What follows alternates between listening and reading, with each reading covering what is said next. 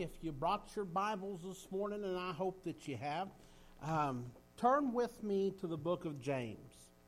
Now we're going to be in two places, Lord willing, this morning. We're going to be in the book of James. We're going to start in the book of James, but we're going to go over to the book of Genesis here in a little bit. Uh, James chapter four, verse seventeen. All right, I'm going to read that. That's the last verse in chapter four. Uh, I want to begin there this morning. So we'll read this one verse. We'll go to the Lord together in prayer. Then I would ask that you would just continue to pray for me, pray for the service, pray that God's will would be done here this morning. James chapter 4, verse 17 says this Therefore, to him that knoweth to do good and doeth it not, to him it is sin. Let us pray together. Will you bow your heads with me? Heavenly Father, Lord, we just humbly come before you. Lord, we thank you for the good day and for the many blessings. Thank you for the opportunity you've given us to gather here this morning to worship you in spirit and truth. Thank you, Lord, for the roof that you put over our heads, Lord. Thank you for the nation that we live in. Lord, the freedom that we have to gather here this morning openly without fear of persecution uh, or any kind of backlash. We thank you, Lord, for our church family, each one who has uh, took this opportunity to come out this morning. We thank you, Lord, for all the blessings that you poured out on us, but we thank you most of all for your Son Jesus, Lord God, that you sent him and that you give him so that we might have life and have thy life eternally and abundantly. We don't deserve it. We're, we're not worthy of it. But Lord, and you knew that, but you done it anyways. So, Lord, let us always have praise and glory on our lips for you because you alone deserve it. And Lord, I pray as we go forward here in this service this morning, Lord, I want your will done here. I want you to be pleased with everything that is said and done.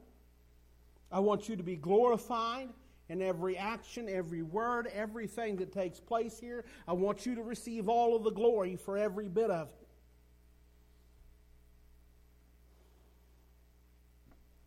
Lord, I want you to have your way and your will here in our midst.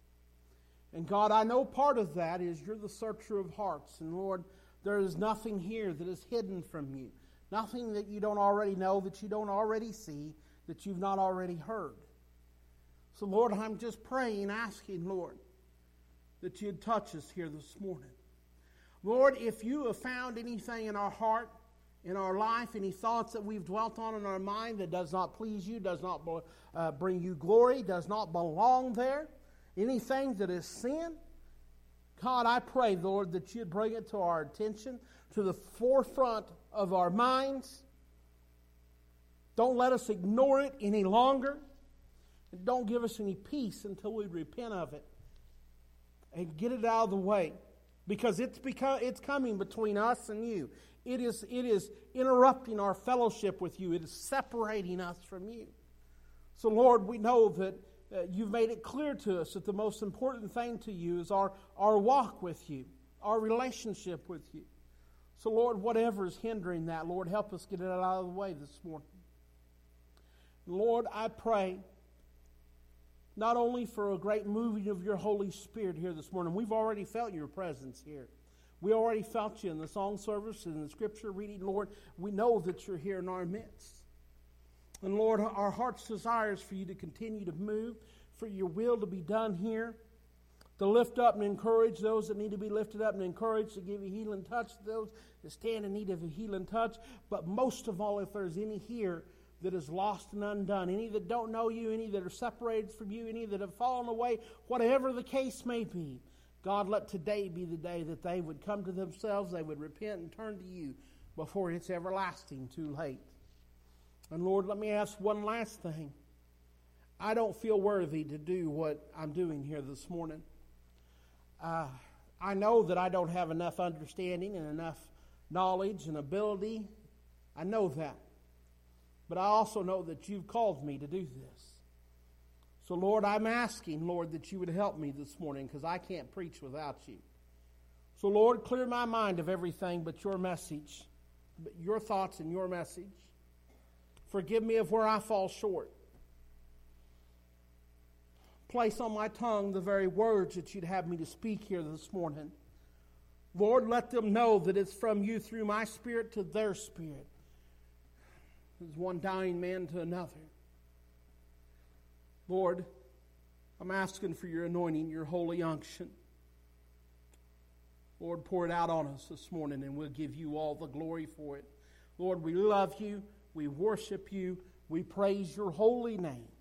And we ask it all in the precious and holy name of Jesus. Amen. I love the book of James.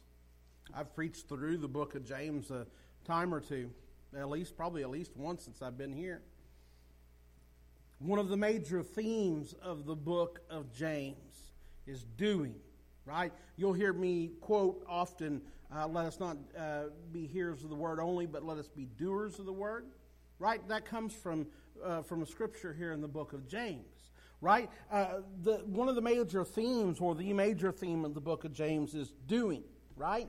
Uh, you could just look at that word doing, right? But it's not doing just anything, right? It's doing what God has told us to do right? That is, James is telling us that over and over. James uh, sums up everything that he has warned us about in this one challenging scripture that I've read to you here this morning. Maybe you've took it lightly, maybe you've just glossed over it in the past, but it, it, it is a challenging scripture if you will really, uh, if you'll really begin to look at it.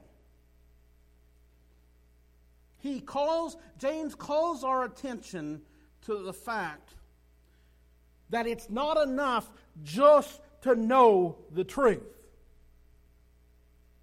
There's many people that walk out of the doors of this church, and not just this church, but churches all throughout the land every week that know the truth. James tells us here it's not enough to just know the truth. There's groups that teach that that's, that's it, as long as you know, you know. But James is telling us right? It is not enough to just know the truth. As a matter of fact, because of the very thing that that very thing that James focuses on so much, you know, throughout the years there has been many church leaders that have thought have, that have sought to have the book of James removed from the Bible, that doesn't think that it should be a part of the Bible because they are so adamantly opposed to what he's teaching. It's not enough just to know the truth. Think about Jesus' uh, encounter and think about the. Well, let me, let me back up and say it this way. The demons know and fear and tremble. Right? It's not enough to just know the truth.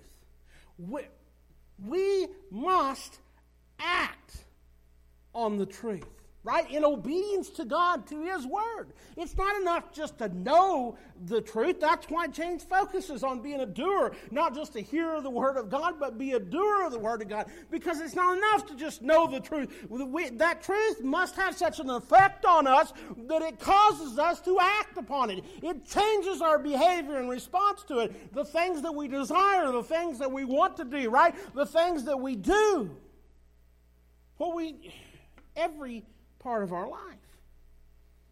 That's why he says right here in the scripture, therefore to him that knoweth to do good, right, there's that word do. Therefore to him that knoweth to do good and doeth it not, right?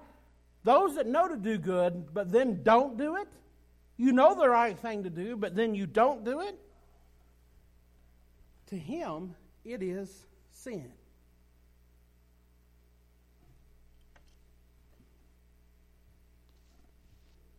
Help me out here for a minute. I've forgotten.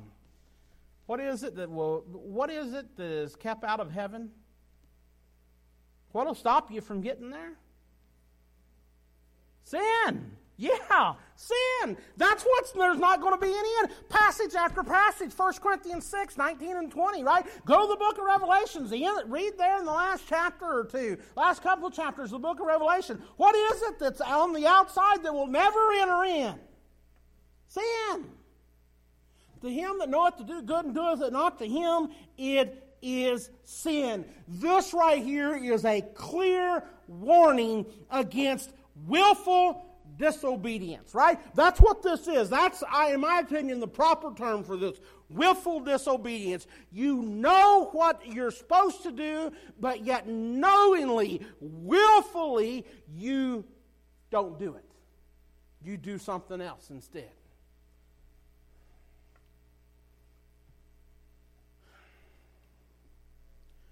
Knowing what's right but choosing not to do it, that is willful disobedience.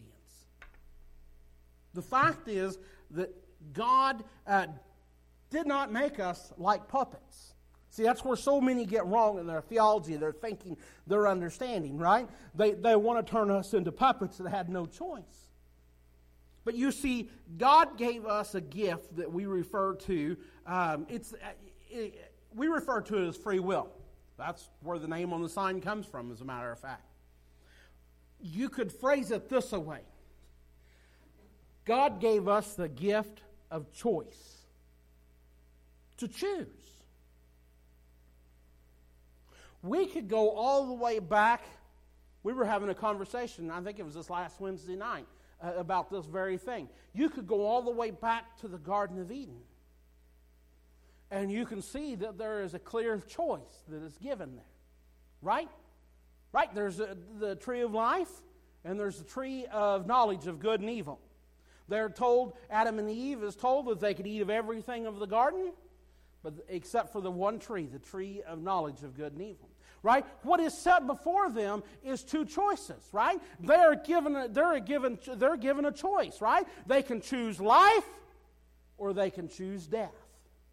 They can choose to obey God or they can choose to disobey God. Now, the Bible says that Eve was deceived, but that was not the case with Adam. Adam knew what he was doing. He knew uh, what is, what's our scripture today say, say? Therefore, to him knoweth to do good and doeth it not. To him it is sin, willful disobedience. Adam knew but he willfully chose to disobey God. We've been, they were given the gift of choice. You see them exercise it right there. Free will. They could choose, right? They weren't puppets. There was no, if they had had no choice but to sin, if they had no, had no choice but to choose to eat of that fruit, of that forbidden fruit of that tree of death, then they would have been nothing more than puppets. And how could that be? How could the punishment be God's justice? They had a choice. They could choose to obey or to disobey. You know, did, did you realize uh, this is something that um, I didn't realize at first that God had to show me, but did you know that the Old Testament is full of examples for our learning?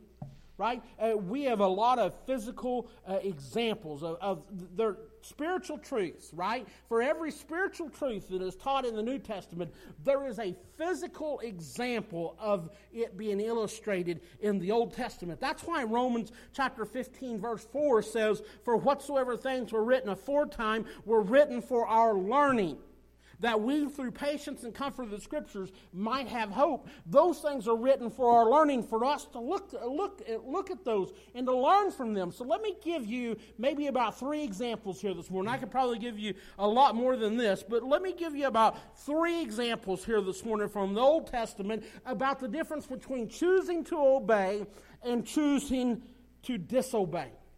Willful disobedience. Let's go to Genesis chapter 4. Diane read it for us here this morning. Cain and Abel. I won't go back and read it again. She read it this morning. But, anyways, we know from Genesis chapter 4 that, uh, that Cain made the decision to give a sacrifice to the Lord, right? We know that, right? So there comes a time, right? Cain and Abel, right? The first two the first two born, right? The first two, I heard somebody say it this way, and I've never thought about it that way. The first two human, the way that we think of human, in other words, they had a natural birth coming into this earth, right? They weren't created like right. Adam and Eve didn't have a childhood; they're created full grown, right? From the dust of the ground, God formed the man, right, and breathed into his nostrils the breath of life, right? And then when it come time to make the woman, right, a deep sleep come over the man, right, and from his rib, from his side was the woman made. Bone, that's why he said, bone of my bones and flesh of my flesh. Cain and Abel are the first two with natural birth. Two brothers. Genesis chapter 4, what Diane read about this morning, was there come a time that they brought a sacrifice. Uh, Abel chose to bring a sacrifice and brought his sacrifice. Cain likewise decided to give a sacrifice to the Lord. Now, that might sound all good, right? But remember what Proverbs tells us. And Proverbs, uh, uh, actually, says it a couple times, but I always think of Proverbs chapter 14 and verse 12, where it says, There is a way which seemeth right unto a man, but the end thereof are the ways of death. Cain chose.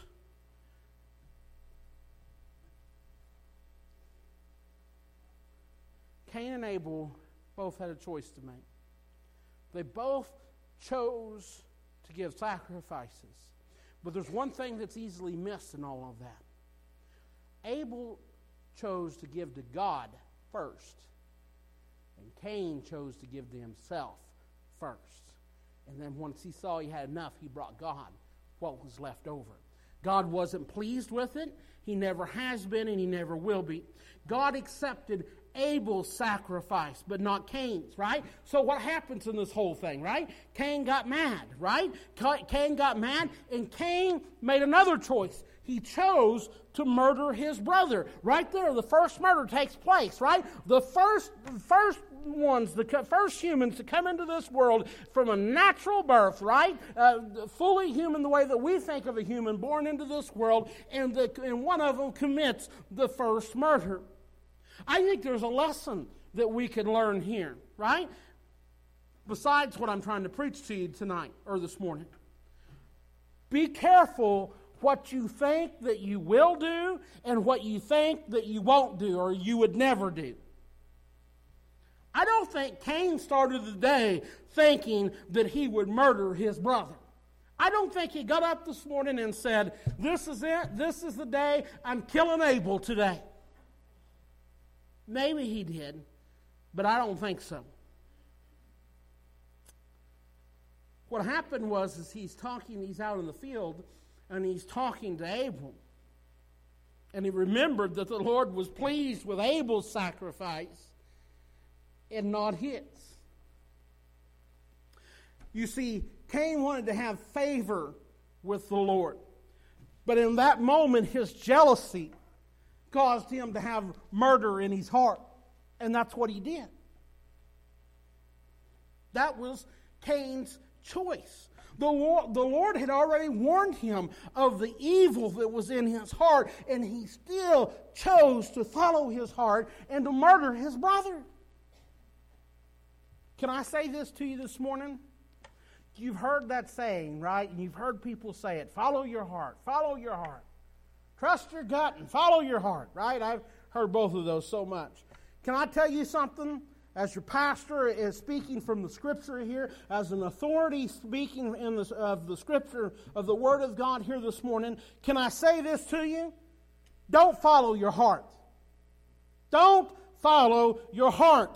It will lead you astray. Do you not remember where the Word tells us the heart is deceitful above all things and desperately wicked? Don't follow your heart. Follow the Holy Spirit of God. You follow your heart, and you'll end up, and you'll have problems with jealousy and lust and all of those things. And you'll end up just like Cain. Can I take you further in the book of Genesis and show you another example of a man who had choices to make? If we go to, and I'm going to read you a couple scriptures here Genesis chapter 39. If we go over to Genesis chapter 39, we're kind of in the middle of where it talks about and tells us about uh, Joseph and his life and the things that happened to him. Remember, Joseph is Jacob's favorite son, right? Joseph is the one that has the many uh, coat of many colors. Joseph is the one uh, when he's a young man. What is he? 17 years old or something like that, and he has the dream, right? Uh, and he goes and tells his brothers bowing down to him, and his father and his mother too, right? Bowing before him, and he goes and tells them, and, and of course they already don't like him because they know that he's dad's favorite, right? And that just you know, makes them that much more angry with him. And then one time when the rest of the boys are out uh, uh, taking care of the father's herd, they're up by the town of Dothan. And anyways, uh, Jacob sends Joseph to go uh, check on his brothers and see what's going on, right? And when they see him coming, because they see that fancy coat that his daddy had given him from a long ways off, and they decide, you know what, we're going to we're we're going to take care of this dreamer. We're going to kill him. We're going to get rid of him finally, and we'll take that fancy coat of his and we'll cover it in blood, and we'll take it back to daddy, and we'll tell him that some wild beast had got your precious little boy and killed him. And then one of the boys said, Wait a minute, let's not kill him. Right? It was Reuben. Reuben's trying to buy time. Long story short, I didn't come to preach about all that. They sell him into slavery. Some Ishmaelites come along, they sell him into slavery. He ends up in Egypt. He ends up at, actually, he ends up being the overseer in Potiphar's house. Potiphar is one of the uh, one of the uh, military leaders in Egypt. As a matter of fact, he's part of what we'd call the top brass. You know, he's one of the top generals, military leaders for, uh, for Pharaoh there uh, in, in Egypt. And so everything that Joseph did, right, God was with him and God blessed him and blessed his hand. And, and, and everything that Joseph touched, because of God's blessing, prospered and done well. And it didn't take Potiphar long to see that. And so Potiphar put him over everything in his house. And, and let's just read here. Um, well, anyways, Potiphar put him over everything in his house and made him the head, I don't know if you'd call it head servant, uh, overseer, whatever, there of everything in his house, plumb to the point where Potiphar didn't even have to worry about the things going on in his house. He knew that Joseph had it, and God was blessing it, and it would do good. Look at verse 7 in Genesis chapter 39. Verse 7 says, if I can find it here. And it came to pass after these things that his master's wife, okay? So it's talking about how after these things, is after uh, Joseph has been put in this position, God's been blessing him, things have been going well, right? Potiphar is trust him, doesn't worry about it, knows that Joseph's a good man, taking care of it. And it came to pass after these things that his master's wife, right? Potiphar's wife got an eye for Joseph, right? Cast her eyes upon Joseph, and she said, Lie with me. But he refused and said unto his master's wife, Behold, my master wanteth not, right? In other words, knoweth not what is with me in this house, and he, he hath committed all that he hath uh, to my hand. There is none greater in this house than I, neither hath he kept back anything from me but thee, because thou art his wife. And how, how then can I do this great wickedness and sin against God? He tells uh, Potiphar's wife, he says, Look, he, your husband has put me over everything, has trusted me with everything. The only thing that he has withheld from me is you. Right? Do we not see the same choice that's given to Adam and Eve in the garden? Right? There's only one thing that was withheld from them, the tree of knowledge of good and evil, right? And God said you can have of everything else and freely take of everything else, except for this one thing. This is the only thing withholding from you. And they had a choice to make, and they willfully disobeyed. Here, Joseph has got a choice, right? He is put into Potiphar's house. He's put over everything, caretaker of it, just like Adam and Eve was caretaker of the garden. Here he is caretaker of everything, right? Do you not see the story repeating itself here? The choice is given it again, but this time, Joseph, did you notice what he said?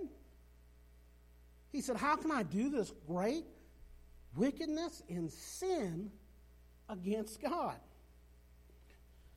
Joseph had a choice, and we see him making this choice. And because Joseph was focused on God, Right? You want to know what the secret is? He made the right choice. You want to know what the secret of that is? Is because Joseph had his focus on God. His focus wasn't on some uh, material thing. It wasn't on some lust. It wasn't on the flesh. It wasn't on what he thought. It wasn't on his own heart. His focus was on God. And, and that's how, that's what enabled him to choose good instead of evil. Joseph, I mean, he says here, How can I do this great wickedness and, and sin against God?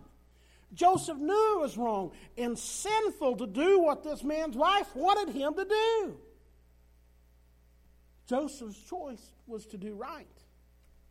Now, I want you to understand that sometimes obedience to God is going to cost you. Sometimes uh, deciding to obey God and choosing God over the world brings some harsh consequences, not from God, but from man.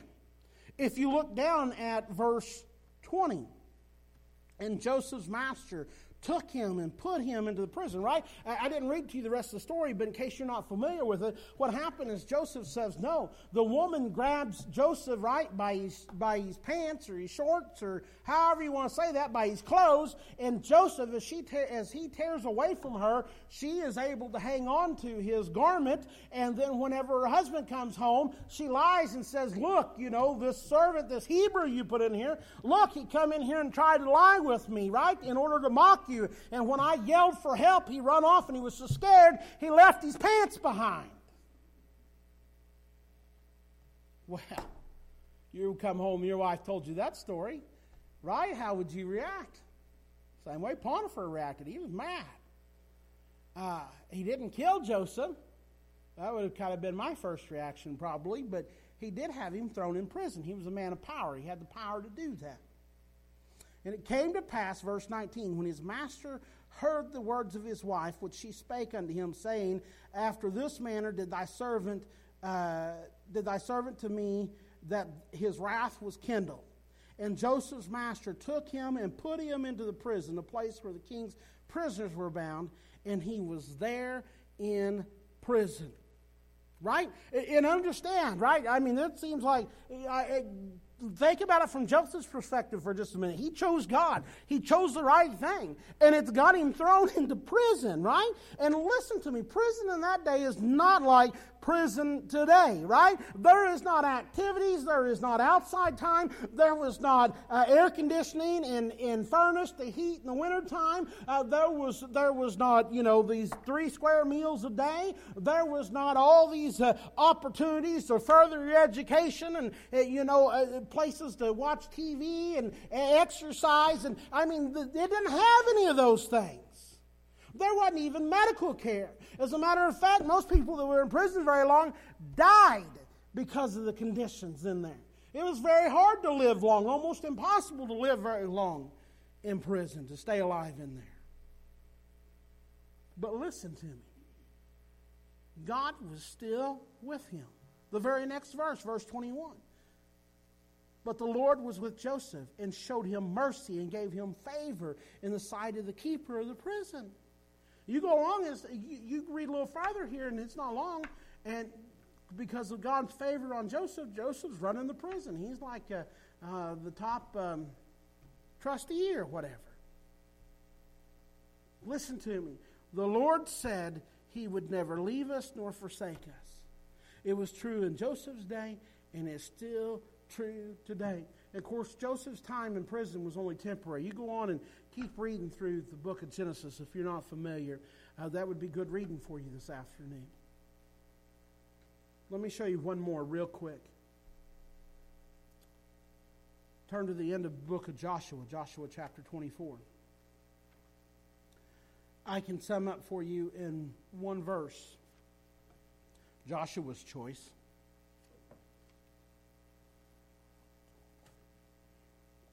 Joshua 24 15.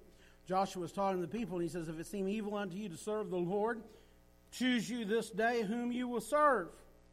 Whether the gods which your fathers served and were on the other side of the flood, or the gods of the Amorites in whose land you dwell.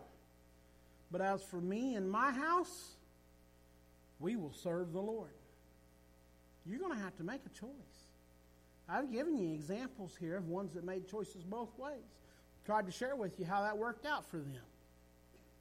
Basically, here in Joshua, Joshua is, is kind of like his f- final words. Joshua is telling the nation of Israel that they're free to do whatever they wanted. Free will. They've got a choice, right? They've been given the gift of choice just the same as Adam and Eve was, just the same as uh, uh, Cain was, just the same as what Joseph was, right? So were the people given that choice just the same as we are today. He's telling them, you're free to do whatever you want. They were free to serve the false gods, or they were free to choose the only true and living God.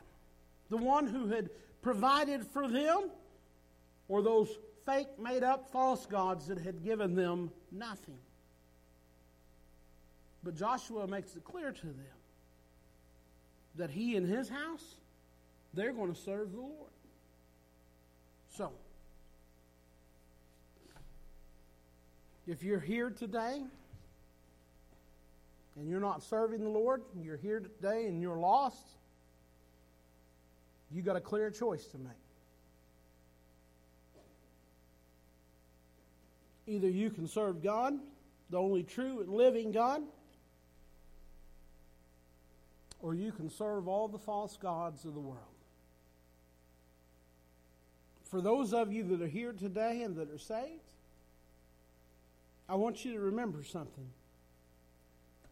You cannot obey in your own strength. You see Christians that fall. You see Christians that willfully uh, disobey God, willful disobedience. I promise you, every time it's because they're doing whatever they're doing in their own strength, in their own power, and in their own flesh. You cannot obey in your own strength. You ain't got enough willpower to do it. I ain't either. Listen to me. You know this, right? You, you quote it right back to me. You're saved by grace through faith. That's what Scriptures tells us in Ephesians chapter 2. So if you're saved by grace through faith, then that's how you're going to have to live also, is by grace through faith. We can only live out the command that James has given us to be a doer. And to him that knoweth to do good and to do it not, right? That we can only uh, we can only live that out and live out the command that James gives us and emphasizes over and over by dependence upon the empowering grace of God in our lives through the Holy Spirit of God. Let me say it this way again. Don't follow your heart follow the Holy Spirit. Don't, what do I mean by follow? Don't be led by your heart. It's deceitfully wicked and it will lead you astray. Be led by the Holy Spirit of God. The scripture makes it clear. That's how we're categorized. That's how we're uh, not categorized, but that's how we're identified. That's the word I meant to use there. For as many are led by the Spirit of God, they, these are, they are the sons of God. You want to please God? Be led by His Spirit. Don't follow your heart. It'll take you the same place Cain's heart took him. Follow the Spirit of God. He'll never lead you astray. Will you stand to your feet? I want to open the altar and I want to give you an opportunity to come this morning. Spirit of God dealing with you, would you come this morning? You got a need, you got a burden, would you come this morning? Whatever it may be, would you come this morning? Don't hold back. Don't think I've got another opportunity. Don't think that, that, that you know, concerned about what other people might think. It don't matter what other people thinks. All that matters is what God thinks. Would you come this morning? If you've got a need, if you've got a burden, whatever it is, would you come this morning? Would you come? Hallelujah.